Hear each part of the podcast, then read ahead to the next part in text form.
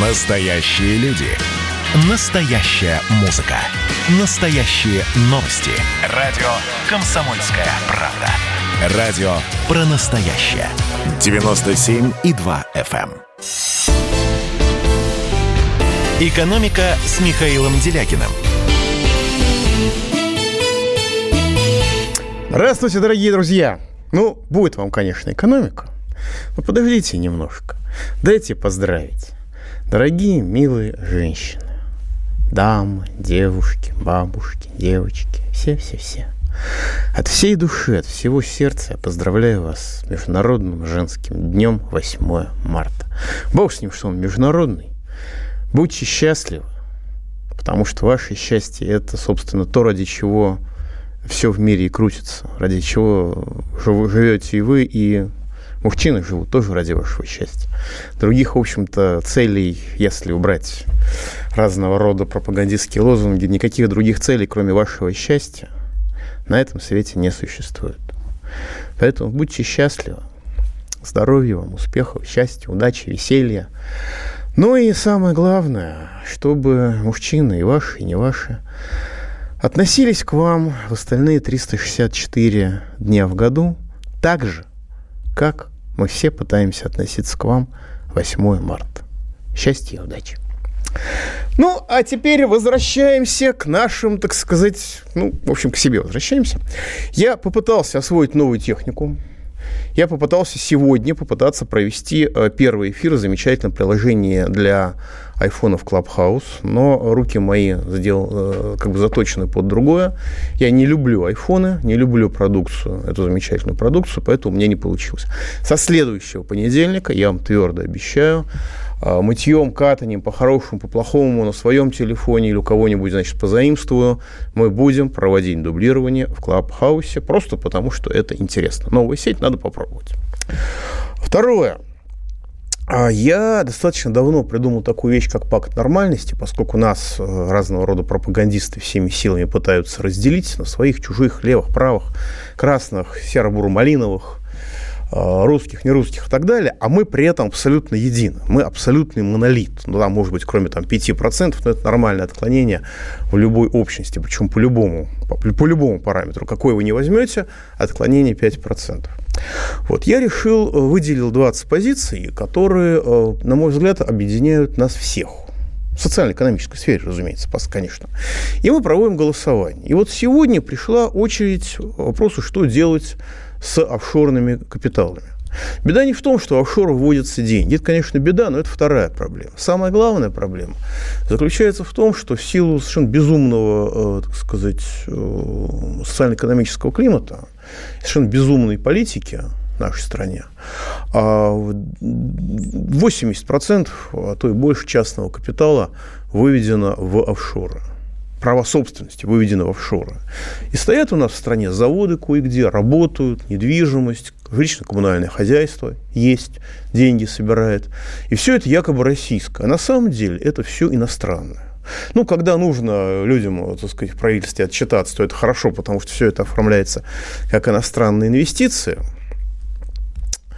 Вот. Но э, на самом деле, на самом деле, это внешнее управление страной это управление страной, управление нашей жизнью, потому что управление предприятиями – это и есть управление нашей жизнью. Мы работаем на предприятиях, а выведены из страны. Причем выведены в офшорные зоны, то есть зачастую там спрятано даже то, кому это принадлежит на самом деле. А даже после того, как э, американцы ввели санкции против Дерипаски, и ради того, чтобы выскочить из-под этих санкций в управление, ну, под, под реальный контроль Соединенных Штатов Америки, формально под контроль независимых директоров, на самом деле все, все понимают, какие они независимые, под контроль Соединенных Штатов Америки передана алюминий, сибирская алюминиевая промышленность, расположенная в Сибири, и гидроэлектростанция, расположенная в Сибири. Вот. Даже с учетом этого до 80, ну, порядка 80% крупной частной собственности это по-прежнему офшоры. Возникает вопрос, что с этим делать. Да, конечно, можно говорить по-либеральному, давайте когда-нибудь, лет через 50, сделаем хорошие условия, и тогда, может быть, кто-нибудь из них захочет к нам вернуться. Это детский сад, на самом деле, потому что в офшорке все равно лучше, чем здесь, потому что налоги можно не платить. И на самом деле принцип должен быть очень простой. Вот почему э, в 2017 году все рухнуло. Потому что э, в ключевых отраслях тогдашней промышленности России, э, в, горном, в горной промышленности и металлургии и машиностроения 70% активов и больше принадлежало иностранцам. И когда начались, так сказать, волнения, тот же самый Карнеги в книжке очень трогательно описал, как он в Америке во время стачки, забастовки договаривался с рабочими, он тактично умалчивал, что когда он договаривался, рядом с ним стоял взвод солдат и держал рабочих на прицеле. И когда договариваться фабриканту не удалось, солдаты стреляли. А в России, поскольку это были иностранцы, я совершенно не поддерживаю капитализм, совершенно не поддерживаю буржуев, мы видим сейчас, до чего они довели нашу страну. И мы можем понять чувства тех, кто в 17 году делал революцию, потому что мы видим, как страну разрушают, исходя из частной логики. Но на самом деле, вместо того, чтобы лечь перед заводом управлением с пулеметом и сражаться со своей до последней капли крови, иностранный капитал просто списал все в убыток и спокойненько вывез менеджеров, чтобы потом через, так сказать, несколько лет вернуть их обратно и договариваться по новой уже с новыми властями. Поэтому, э, если вы будете ждать, когда капитал вернется, вы не дождетесь никогда. Его нужно ввести сюда, и если им что-нибудь хочется сделать, пусть сделают здесь, отсюда, как граждане России и как российские бизнесмены, а не как офшорные. Поэтому я предложил очень простую вещь. А, как вернуть э, офшорные капиталы в Россию? Есть такой принцип э, конфискации бесхозного имущества. Это кто-нибудь из людей относительно старших еще помнит. Во дворе стоял какой-нибудь брошенный э, запорожец бесхозный, уже давно не на ходу. Зимой он превращался в снежную кучу, детвора с него каталась на санках. Летнее это была, летом это была просто куча гниющего металла. Ну, если пионеры не сдавали это в металлолом, потому что тяжело тащить, то в конце концов государство приходило, приходовало как бесхозное имущество и забирало бесхозное имущество может быть конфисковано в доход, ну или в убыток государству. Если офшорные, и принцип очень простой, я предлагаю. Если тот или иной актив выведен в офшор, ну там дороже условно там 100 тысяч долларов, да, актив выведен в офшор, права на данное имущество принадлежит офшорной компании. Через любую цепь посредников. Просто зафиксируют. Через полгода офшорные компании не могут владеть на территории Российской Федерации ничем. Немецкая компания, французская компания, американская компания, китайская, а, южноафриканская, центральноафриканская. Пожалуйста, владейте чем кто хотите. Но вот если по состоянию на момент, на дату D, на день D, а, данный актив находился в конечном форме в собственности у офшорной компании, через полгода, в течение полугода он должен быть зарегистрирован на территории Российской Федерации. Если за эти полгода он не будет зарегистрирован на территории Российской Федерации, он конфискуется в собственность общенародную, сегодня формально это государственная собственность, как бесхозное имущество. Хотите работать на территории России, регистрируйтесь здесь. Не хотите, быть российскими бизнесменами, значит, вы не будете бизнесменами вообще. Да, эти полгода нужно будет прожить, и наличие про это, так сказать, необходимо, но недостаточно, чтобы выжить, потому что весь этот олигархический офшорный капитал попробует устроить войну. Но эти меньше полугода нельзя, потому что это действительно очень сложная, часто бывает юридическая процедура. И действительно люди, которые по-хорошему хотят э, перерегистрироваться, вернуться в Россию, они э, могут просто не успеть. Но тем не менее, если вы считаете, что э, активы, выведенные в офшоры и не возвращенные в Россию, надо конфисковывать как бесхозное имущество. Если вы с этим согласны, звоните 8 495 637 65 19. Если вы считаете, что нужно сохранить ситуацию как сейчас, когда Россия растащена по офшорам и, собственно говоря, э, в России ничего своего почти нету, кроме госсобственности, звоните 8 495 637 65 18. Голосование пошло. Еще раз. Если вы считаете, Да, я понимаю, что сегодня Международный женский день, 8 марта, мы все празднуем, но, извините, экономика остается, даже если мы, не, не все из нас работают. Если вы считаете, что а, выведенные в офшоры активы, которые не желают вернуться в Россию, должны быть конфискованы как бесхозное имущество 8 495 637 65 19. Если вы считаете, что Россия должна быть растащена по офшорам, как сейчас, 8 495 637 65 18. Последние числа 18. Напоминаю, что у нас в аудитории есть один товарищ из Вашингтона, э, округ Колумбия из Штатов, и даже он пока еще не... Вот, он проголосовал за Единую Россию. Ура! Ура! Ну, американец, конечно, поддерживает Единую Россию всей душой, по-другому быть не может. Он проголосовал, он кликнулся. Хорошо. И аналогичный опрос проводится в WhatsApp. Значит, прошу вас писать мне в WhatsApp, Viber и в Telegram. Telegram у нас добавился, это революция. 8 967 297 02. И в WhatsApp 8 967 297 02 идет голосование.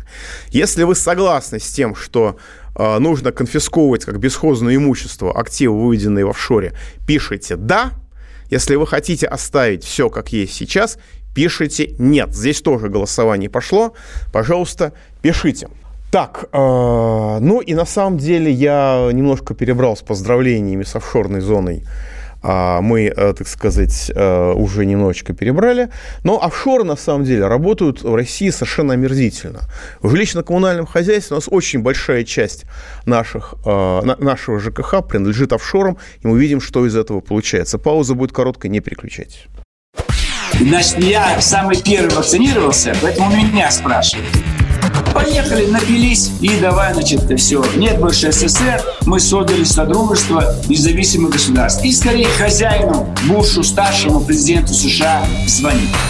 Назначьте везде русских, и многонациональные регионы были бы довольны. И дайте больше прав регионам и больше прав предприятий. Итоги с Жириновским. Каждую пятницу на радио «Комсомольская правда».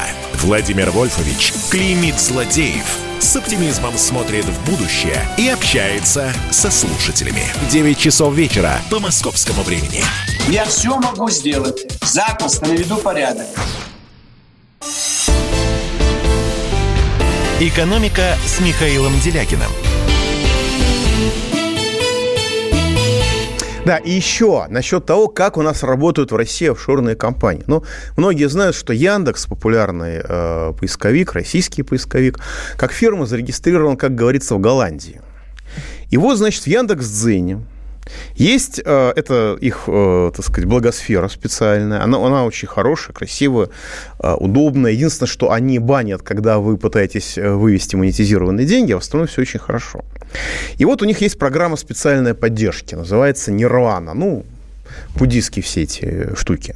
И вот, значит, э, можно подать в эту программу поддержки заявление, они рассматривают, и потом, значит, и мне приходит отказ с формулировкой, среди прочего, что у меня там есть астрологические материалы. То есть у меня там есть материалы, к которым можно придраться, потому что там предлагаю э, реформировать отношения государства с церковью. Да? Есть такой материал, это, допустим, считается религиозным вариантом. Общаюсь там с э, выдающимся нашим мыслителем Александром Бабылевым о том, есть ли, э, как бы, в чем смысл жизни. Это можно считать мистикой, я согласен. Но меня обвиняют, то есть офшорная компания, и просто плевать на то, что вообще происходит в этой стране. Э, плевать на потребителей, потому что она как бы далеко, она уже в своей нирване. Значит, у меня простой вопрос, дорогие друзья. Значит, может быть, у меня действительно на Яндекс Дзене где-то есть астрологический материал от моего имени, хотя я, так сказать, знаю, что это очень сложная наука, и к астрологии поэтому близко не подхожу, но тем не менее, вот если кто-нибудь увидит у меня на Яндекс Дзене астрологический материал, просто по соцсетям скидывайте – ссылочку и сразу скидываете свой э, там Яндекс кошелек или свою Сберкарту или еще что. Я сразу переведу, вот первому, кто это сделает, я сразу переведу тысячу рублей. Потому что, ну, а вдруг действительно что-то подобное есть? Вдруг я, это, так сказать, голландский наш, э, якобы российский Яндекс так, э, так сказать, неправильно называю. В общем, если кто-нибудь у меня на Яндекс.Дзене найдет в моих статьях астрологический материал, пишите мне в соцсети, кто первый это сделает, тысяча рублей ваша. Извините, ну как бы я не, не внучка Абрамовича, у меня своей нефтяной скважины нет, но вот что могу, то могу, от души. Давайте примем звоночку. Ростислав из Москвы в эфире. Добрый вечер. У меня два вопроса по одному банку. Вот самым приближенным к питерской мэрии и кооперативу озера там был банк питерский «Россия», такое название. Да, Скажите, есть такой. Как какая-нибудь информация про репутацию этого банка и историю его создания вам когда-нибудь попадалась? И еще, вот по предположениям немецкой прессы, для создания этого банка, как бы считается, как бы, мне кажется, блатным, так, по, по их оценке, а, могли ли действительно э, экс сотрудники штата вот денег подкинуть, например, у них же там тоже куда-то разбир, были разбирательства, куда делись деньги из ИПГ. Так же, как здесь вот спрашивали, где деньги КПСС. Вот это могло теоретически быть? Нет, теоретически деньги Штази там быть не могли, деньги с ЕПГ быть не могли по очень простой причине, а, что это все, это все было взято под контроль американцами уже в 90-м году самое позднее. А, может быть, раньше, но а, самое позднее – это 90-й год. Так что нет, это, это крайне маловероятно и практически невозможно. Вот. А, ну и насчет немецкой прессы, простите, это поставщик фейковых новостей такая же, как американская пресса. Это люди, которые искренне веруют в то, что Навального отравили в Омске, а не в Германии, где у него появились диагнозы.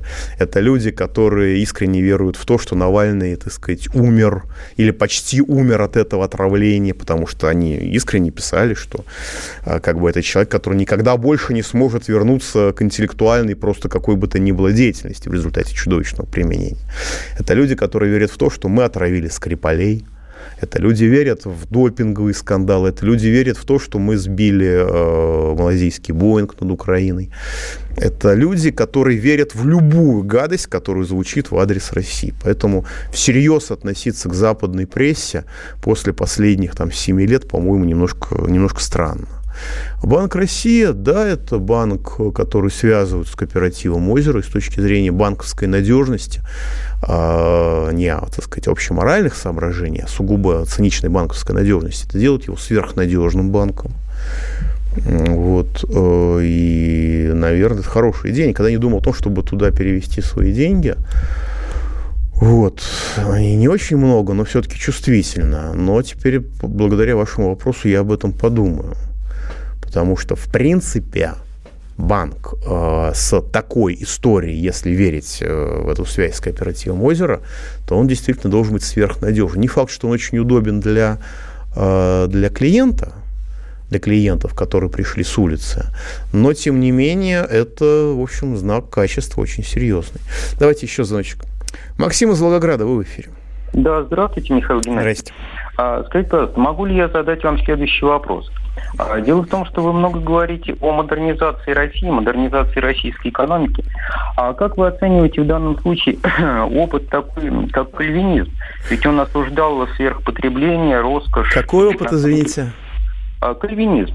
Кальвинизм. Так. Так. Вот, учение Жана Кальвина, которое осуждало роскошь, которое осуждало собственно говоря, э, многие вот такие пороки свойственные современному обществу. Понятно. Понял. Спасибо большое. Спасибо большое. Ну, во-первых, чудесная формулировка. Могу ли я задать вам вопрос?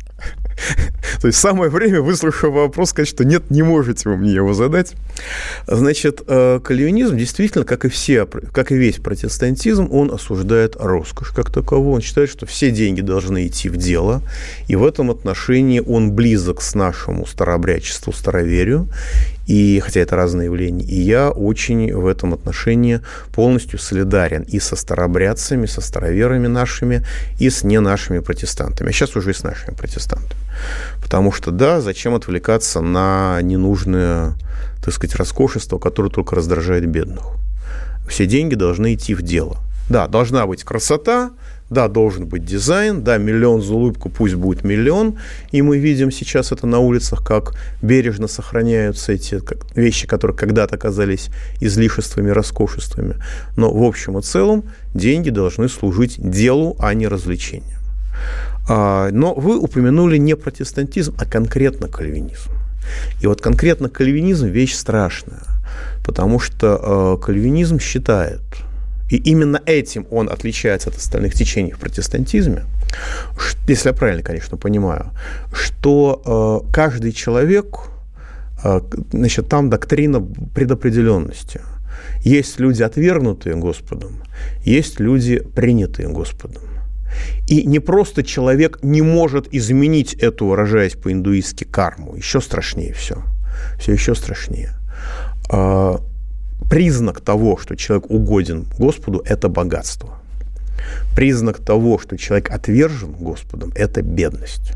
То есть это социальный расизм, отлитый в религиозную форму. И вот эта вещь абсолютно страшная и, на мой взгляд, также неприемлемая, как и основная часть доктринов, док, доктрин фашизма и нацизма. Хотя, да, дороги в Германии действительно были хорошие, это правда. Итак, э, возвращаемся к тому, что мы продолжаем голосование. А, надо ли конфисковывать как бесхозное имущество активы, которые выведены в офшоры и которые не будут возвращены в Россию – перерегистрированы в России в полугодовой срок.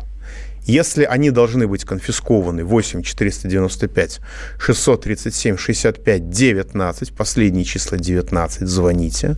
Если вы считаете, что все должно быть как сейчас, Россия должна быть растащена по офшорам, 8 495 637 65 18. Да, капиталу здесь неудобно. Вот пусть при, приезжает сюда и здесь борется за нормальное общество вместе с нами. И мы ему поможем, его разумной части.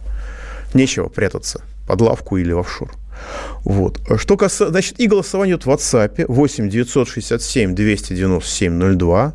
Пишите «да», если вы считаете, что надо конфисковывать как бесхозное имущество активы, которые выведены в офшоры, ну, естественно, через полгода, не сразу. А если вы с этим не согласны, то пишите слово «нет». Ну и вы мне уже написали, что, в общем, не праздничная у меня тема, нужно что-то хорошее сказать. Я говорю хорошее. Председатель правительства Михаил Мишустин на прошлой неделе посетил несколько регионов Сибири в рамках общей программы, которая называется «Поездки по субъектам с наихудшей социально-экономической ситуацией». Вот там говорится, что все это очень сложное, со сложной ситуацией, но в реальности с наихудшей. И в рамках реализации национальных проектов. В минувший вторник он был в Алтайском крае, в среду в Республике Алтая, в четверг в Туве, в пятницу в Новосибирске, в субботу он был в Кемерово. А, наиболее серьезно коронавирус ударил по системам здравоохранения и образования, да еще и не будем забывать про оптимизацию того и другого. Поэтому школы, вузы Мишустин посещал везде. Ну и также обсуждалась практически везде поддержка туризма, малого бизнеса и молодежи. В Республике Алтай Мишустин пообещал помочь со строительством общежития для лицеистов из отдаленных районов. Это ужасная ситуация, когда э, регионы доведены до того, что они не могут общежитие сами своими силами построить. Ну, так сказать, хоть так. В Туве премьер возмутился медленным строительством республиканской больницы номер один, потому что средства на это выделены. Он сказал дословно, 154 миллиона два года не можете потратить. Но средства-то были выделены. Многие думали, думают, что федеральная власть не выделяет. Но нет, выделяет. Но, простите, я не хотел бы критиковать никого здесь, но соответствующие процедуры, если не работают, и вы второй раз сдаете эти деньги в казну. Конечно, мы выделим, но не для, для того это говорю, чтобы отказать, отметил Мишустин.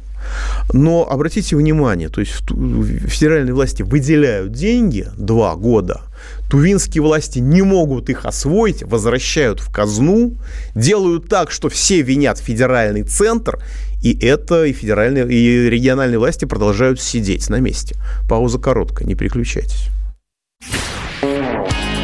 Поехали, ребят! Во всем и всегда быть первыми, склонность к тому, чтобы всех всегда и во всем переплюнуть. Если мы что-то делаем, то это должно быть лучшим в мире. И тогда мы будем наплевательски ко всему относиться, ходить без масок, чихать и кашлять и ездить в переполненном трамвае. Завтра эту концепцию будут презентовать. Вау, круто! Предчувствие перемен.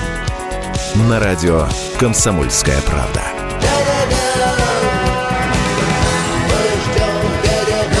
Генерал таким свинцовым взглядом посмотрел на место. Виктор, у вас идиоты есть в России? Я говорю, есть. Так вот они есть и у нас. Переживем. «Экономика» с Михаилом Делякиным. Да, и продолжаем э, о, о поездке э, премьера Мишустина. Я должен сказать, что у меня вызывает огромное уважение то, что он посетил Туву это на самом деле похоже, что это на самом деле самый страшный российский регион сегодня, самый чудовищный. Там журналисты из э, уральского издания «Знаком» опубликовали, написали подробную статью о том, как устроена жизнь, какой там лютый национализм, чудовищный совершенно, так что в некоторых местах русским и днем по улице страшно ходить и опасно ходить.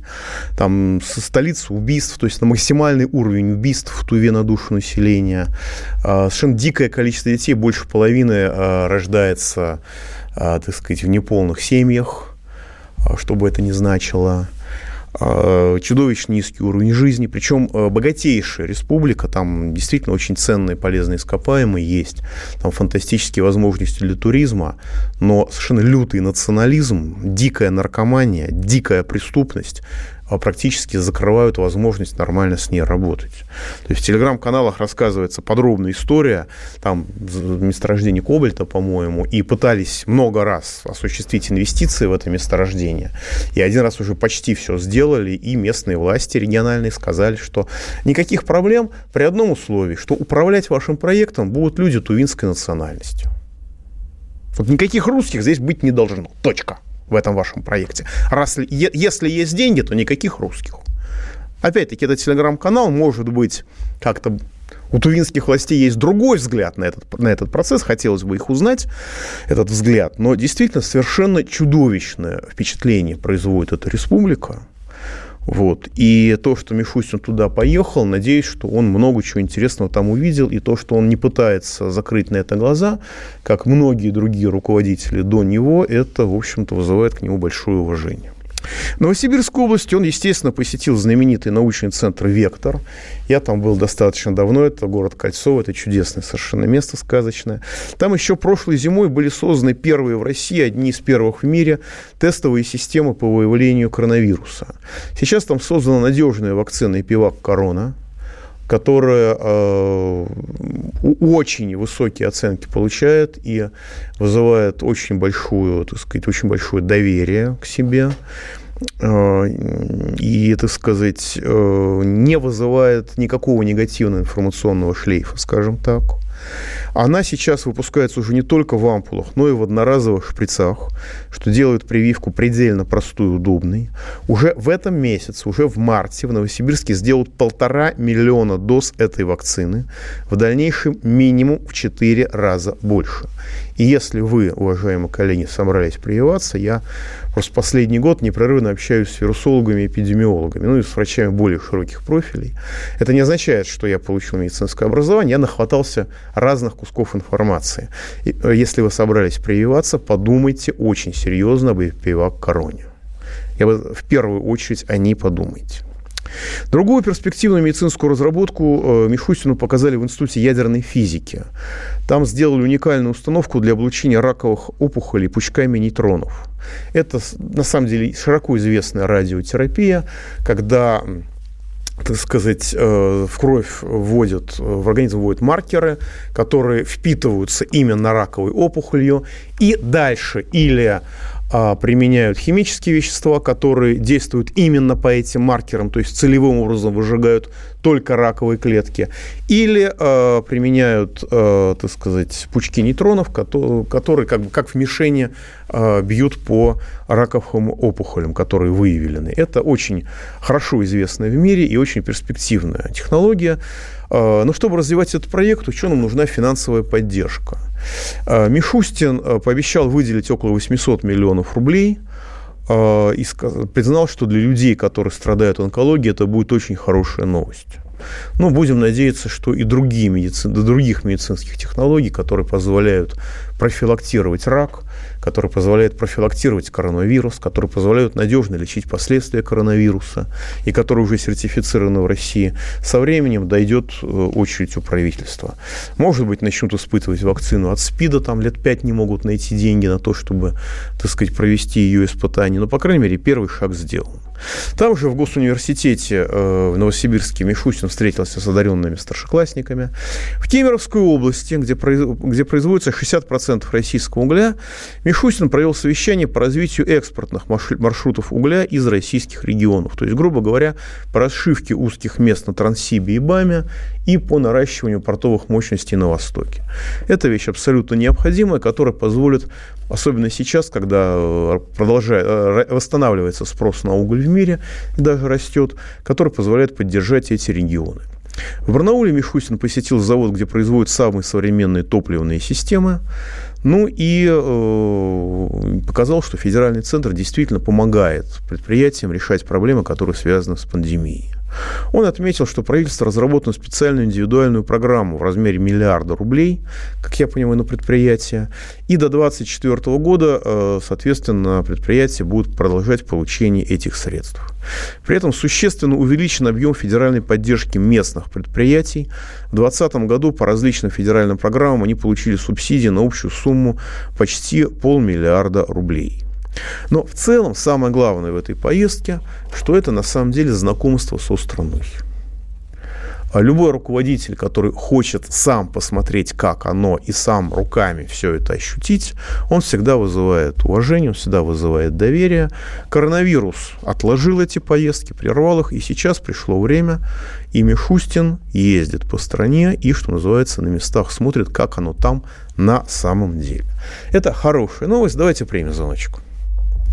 Антон из Хабаровского в эфире. Здравствуйте, Михаил Геннадьевич. Здрасте. Вопрос у меня такой. Вот. Если не ошибаюсь, то у нас есть регионы-доноры и есть регионы дотационные. Так. А вот в Советском Союзе были республики-доноры и республики дотационные? Ну, есть известная табличка, за ее публикацией людей даже, так сказать, судили. А, за то, что они обсуждали. А, по оценок есть разные оценки, потому что в, Российском, в Советском Союзе была очень сложная структура цен. Рубль в военно-промышленном комплексе стоил намного больше, чем рубль, например, в легкой промышленности. Но если грубо, а, Россия была донором, вторым донором, значительно меньшим, по некоторым оценкам была Белоруссия, а по другим оценкам был Азербайджан. Все остальные республики были реципиентами максимальный объем помощи э, на, так сказать, единицу потребления приходился на Грузию. В этом разные оценки сходятся. Ну и прибалты, и прибалты тоже очень-очень много получали. Вот. Поэтому, собственно говоря, они так и, и рухнули, как только они, э, так сказать, от нас убежали. Давайте еще звоночек примем. Александр с Красноярска в эфире. Э, здравствуйте. У меня вопрос, ну, как бы не глобальный такой, как у вас а попроще немножко.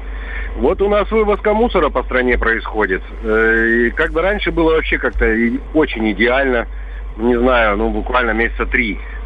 А сейчас у нас в Красноярске как бы как вывозят что-то там действует, но в, в платеж э, приходит э, сумасшедший. И непонятки какие-то. Я приехал в фирму, там у них разобрался.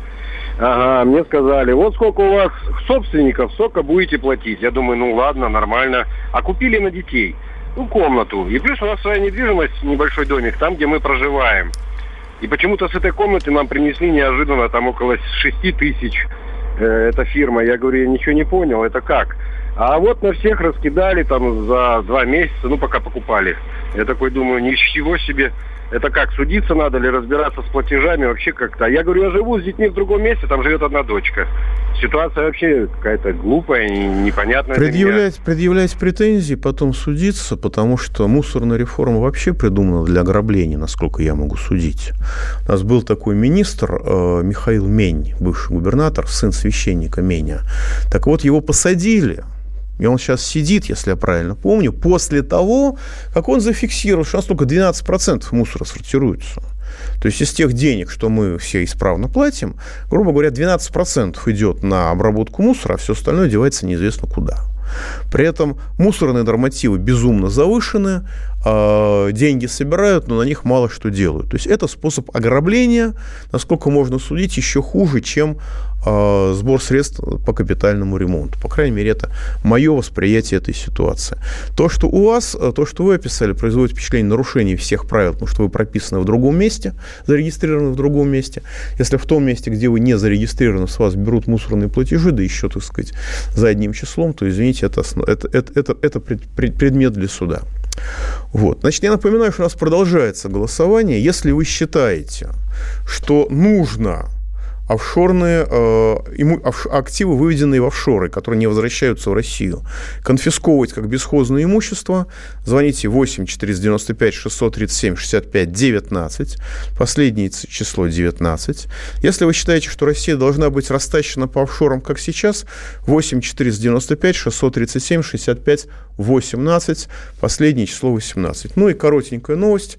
Э, московские власти пригласили в Москву, и 12 марта начнется выставка, а, грубо говоря, законсервированных человеческих трупов людей и животных со снятой кожей. Это один полусумасшедший немец, фон Ган Хагенсе. Уже несколько лет по миру возят, ну, много лет, возят по миру этот морг, где э, люди совершенно чудовищным образом изувеченные. Многие из этих так сказать, людей, как, насколько можно судить, трупы были похищены там, в странах третьего мира, в Киргизии, в частности, в Новосибирске, там были скандалы. И вот московские власти любезно приглашают это чудовищное зрелище в Москву, а, ограничение для детей от 12 лет. То есть «Единая Россия», а московские власти – это «Единая Россия», и, это, а, и ВДНХ, где это будет, это в ведении московских властей, «Единая Россия» занимается разрушением психики русских. Это сатанинское шоу просто. Пауза будет короткой. Просыпайтесь, вставайте, люди православные! В эфире радио «Комсомольская правда». Я Сергей Мордан. Прогноз на 21 год вас не порадовал, я надеюсь. Конвойные в белых тулупах, лающие овчарки, прожектора шарят по белой пустыне. Давайте уже вот по-нашему, по-русски скажем. По Врагам и изменникам Родины нет и не будет пощады.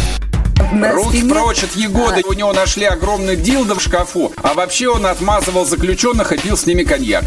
Каждое утро в 8 часов по Москве публицист Сергей Мардан заряжает адреналином на весь день. Мне кажется, это прекрасно.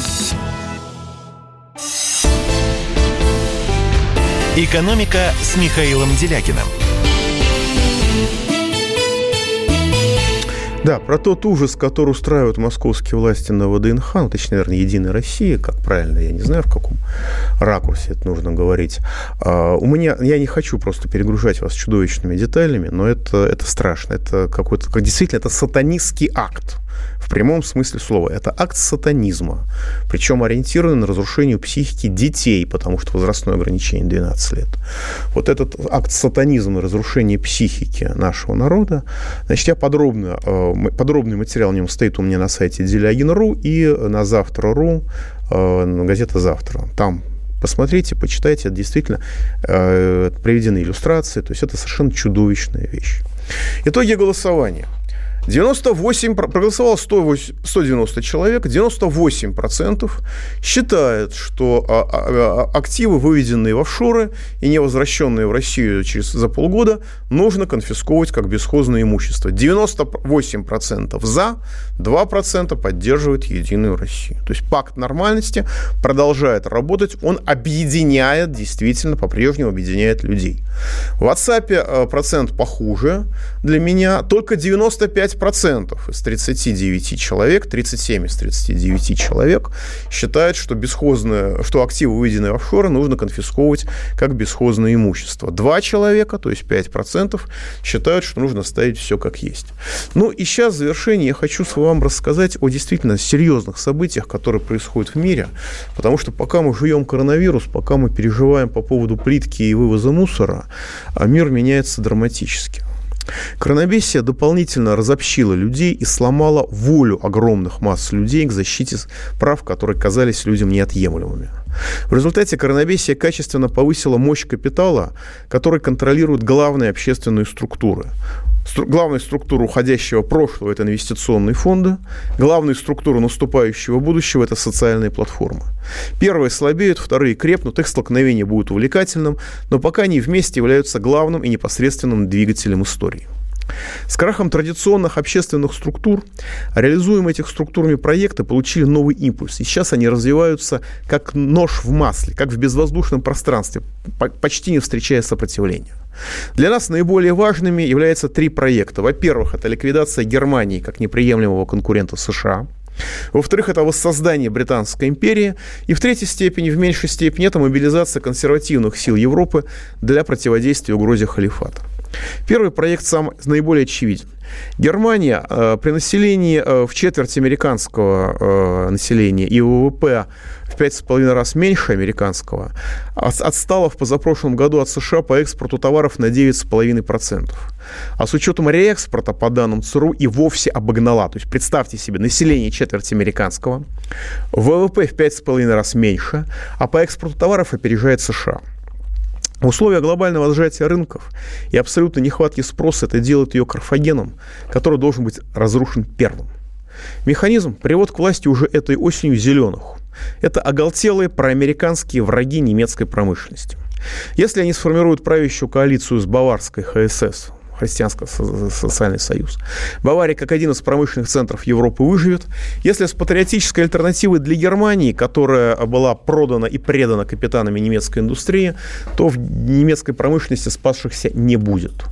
Простейший способ ликвидации немецкой индустрии – это замена дешевых российских энергоносителей из трубопроводов на дорогие энергоносители, которые продаются под контролем США. В случае э, газа это будет замена газа «Газпрома» на газ «Новотека», но, тем не менее, для этого нужно прекратить трубопроводные поставки из России в Европу.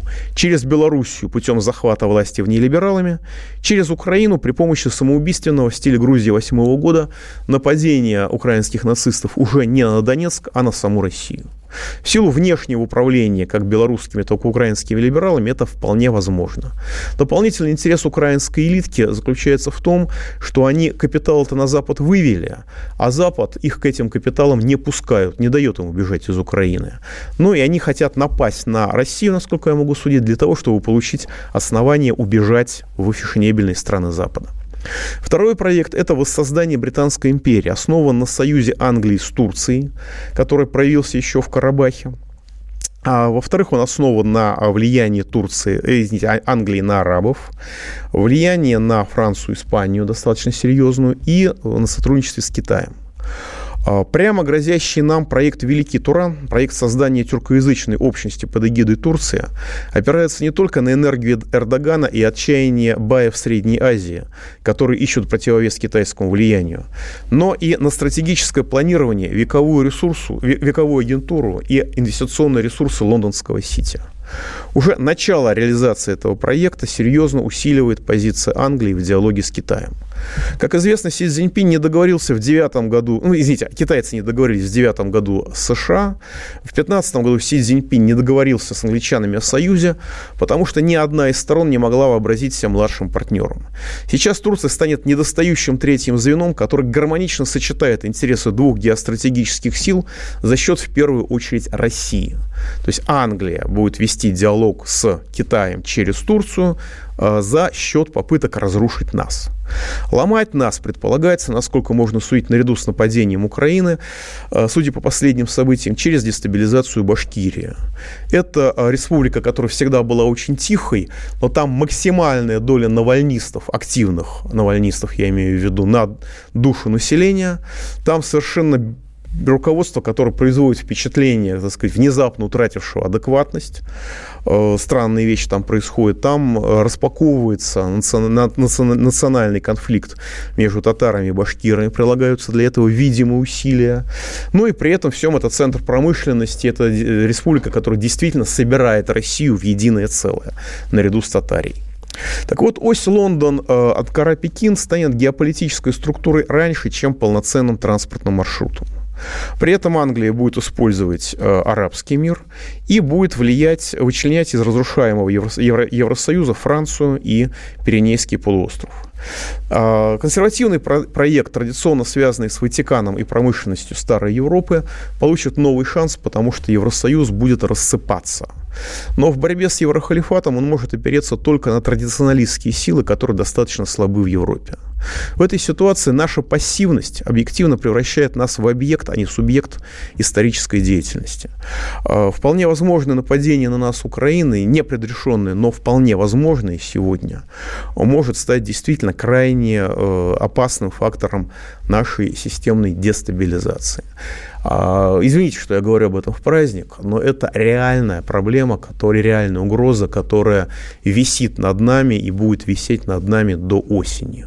Это перспектива, которую нужно учитывать. Я надеюсь, что наши а, с этой угрозой справятся. Пауза будет короткой. До следующего понедельника. Не переключайтесь. Экономика.